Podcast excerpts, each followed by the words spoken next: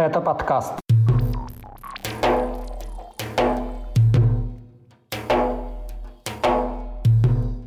Убийство офицера в центре Краснодара, гибель замкомандующего Южным военным округом и трудовое рабство в Чечне. Об этом и не только в 140-м выпуске подкаста «Кавказ. Реалии». Его проведу я, Иван Мартыненко. Привет. Привет. Главная новость недели на юге России – убийство в Краснодаре Станислава Ржицкого, заместителя начальника городского отдела по мобилизационной работе, который ранее командовал подводными лодками «Алроса» и «Краснодар». Его застрелили 10 июня во время утренней пробежки. Первые сообщения об этом появились вечером того же дня. Сначала в социальных сетях, потом в российских государственных СМИ и затем на сайте Управления Следственного комитета по Краснодарскому краю. Вечером 11 июля следователи заявили о задержании подозреваемого в совершении убийства. Им оказался Сергей Денисенко, 1959 года рождения. Согласно официальным данным, при обыске у него нашли пистолет с глушителем. По информации российских СМИ, Денисенко – уроженец Украины, заслуженный тренер и мастер спорта по карате. Киев еще до задержания Денисенко заявил о своей непричастности к убийству в Краснодаре. Начальник Главного управления разведки Украины Кирилл Буданов связал преступление с внутренним протестом против войны и призвал искать его корни в России. Буданов при этом, не вдаваясь в подробности, обвинил убитого капитана Ржицкого в том, что он, я цитирую, «убивал мирное украинское население». Управление стратегических коммуникаций Вооруженных сил Украины утверждает, что Ржицкий после начала полномасштабного вторжения России командовал подводной лодкой «Краснодар», которая наносила ракетные удары по гражданским объектам, в том числе в Виннице в июле прошлого года, когда погибли по меньшей мере 27 человек, в их числе женщины и дети. ВСУ считают, что Ржицкий был ликвидирован своими якобы за отказ выполнять дальнейшие боевые приказы командования. По словам родственников Ржицкого, еще в декабре 2021 года он подал рапорт об увольнении из вооруженных сил. Процедура закончилась только к августу, но в боевых действиях капитан второго ранга все равно не участвовал, утверждает его отец. Рапорт о, об увольнении написал за два месяца до начала ФСО. Ему предложили должность в администрации Краснодара. Независимым путем проверить информацию об участии или не участии Ржицкого в полномасштабном вторжении в Украину затруднительно. Однако его убийство, согласно последней информации российских государственных СМИ, планировалось с декабря прошлого года. Задержанный Денисенко, как утверждается, уже признал вину и заявил, что его якобы завербовали в Украине. Еще одна громкая новость – гибель заместителя командующего Южным военным округом генерал-лейтенанта Олега Цокова и последовавшее за этим отстранение еще одного высокопоставленного российского офицера. Но обо всем по порядку. О гибели Цокова первым написал советник украинского мэра оккупированного Мариуполя Петр Андрющенко. Позднее информацию подтвердил бывший командующий 58-й армии, депутат Госдумы и генерал-лейтенант запаса Олег Гурулев. Согласно информации из открытых источников, Цоков был убит 11 июля на юге Запорожской области в результате удара дальнобойными ракетами Storm Shadow. В момент удара генерал находился в командном пункте 58-й армии. Известно, что Цоков участвовал в двух войнах в Чечне и боевых действиях в Сирии, а в Украине его обвиняют в причастности к нанесению ракетных ударов по мирным городам. За это он был внесен в санкционные списки Украины, Евросоюза, Великобритании и Новой Зеландии. В России генерал-лейтенант неоднократно награждался, в том числе орденами мужества и орденом за военные заслуги. 12 июля новость о гибели Цокова получила развитие. Тогда стало известно об отстранении от должности командующего 58-й армией генерал-майора Ивана Попова. Уже упомянутый депутат Гурулев опубликовал голосовое сообщение офицера, в котором тот заявляет, что от него избавились из-за критики руководства. Возникла ситуация сложная со старшим начальством, когда надо было либо смолчать и смолодушничать, и сказать то, что они хотели услышать, либо назвать вещи своими именами.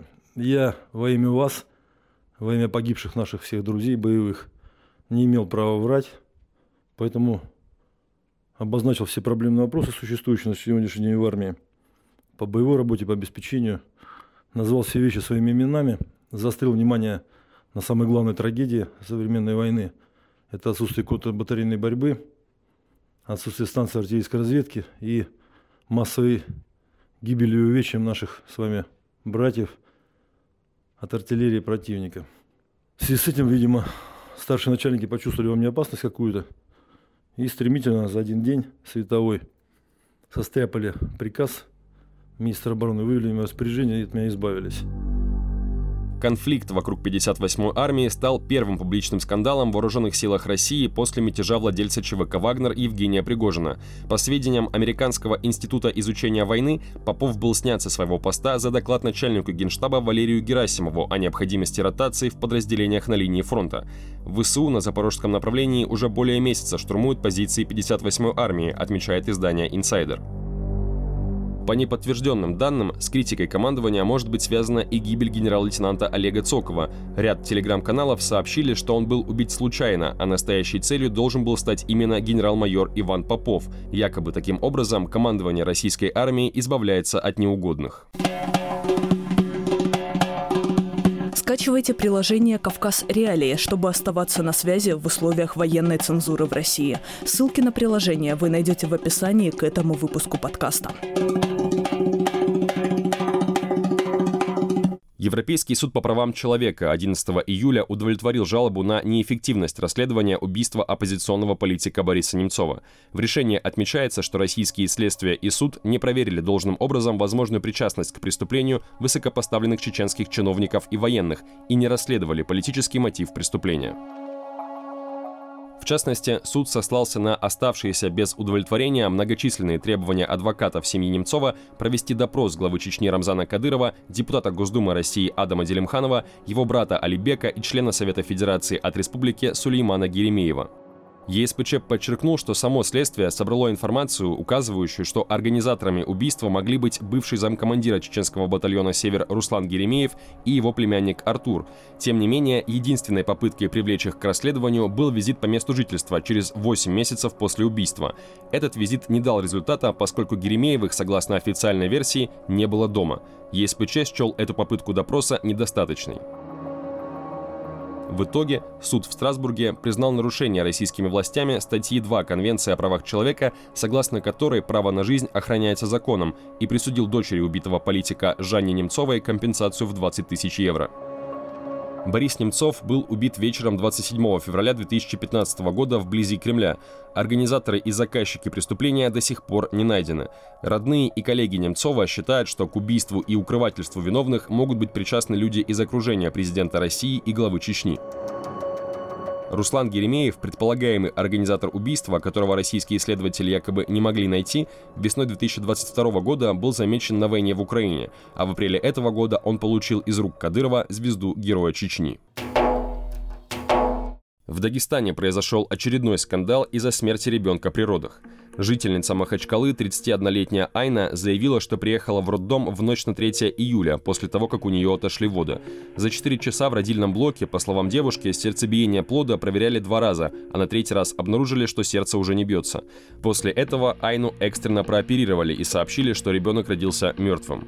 Девушка обвинила врачей в халатности. По ее словам, сразу после поступления ее не подключили к аппарату, который позволяет следить за сердцебиением плода, хотя это обязательная процедура для всех рожениц.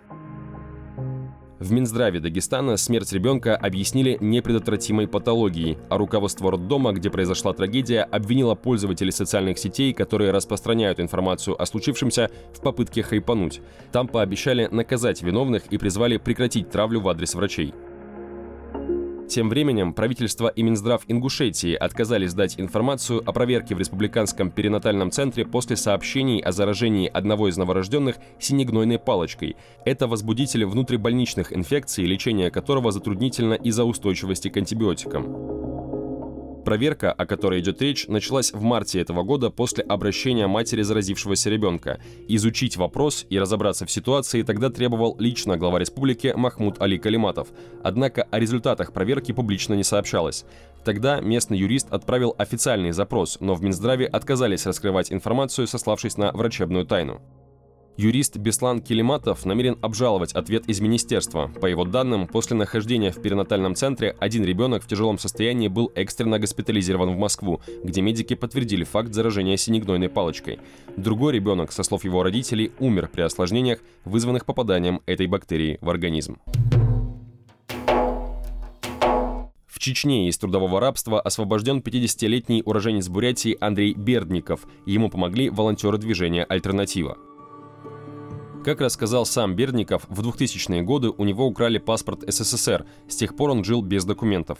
В 2010 году знакомый предложил мужчине работу на Северном Кавказе, так он оказался в чеченском селе Чернокозово.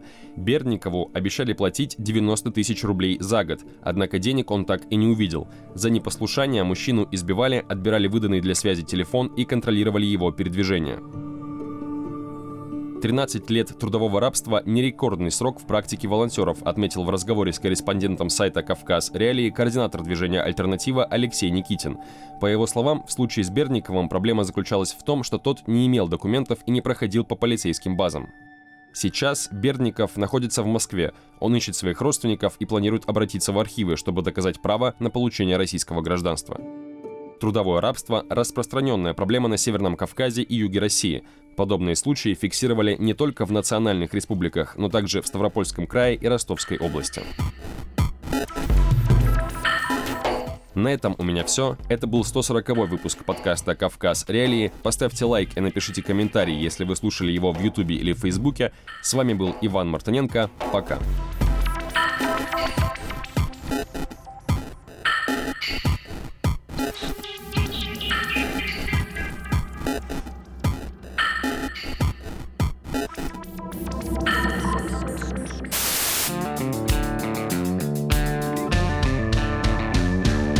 Студия подкастов «Радио Свобода».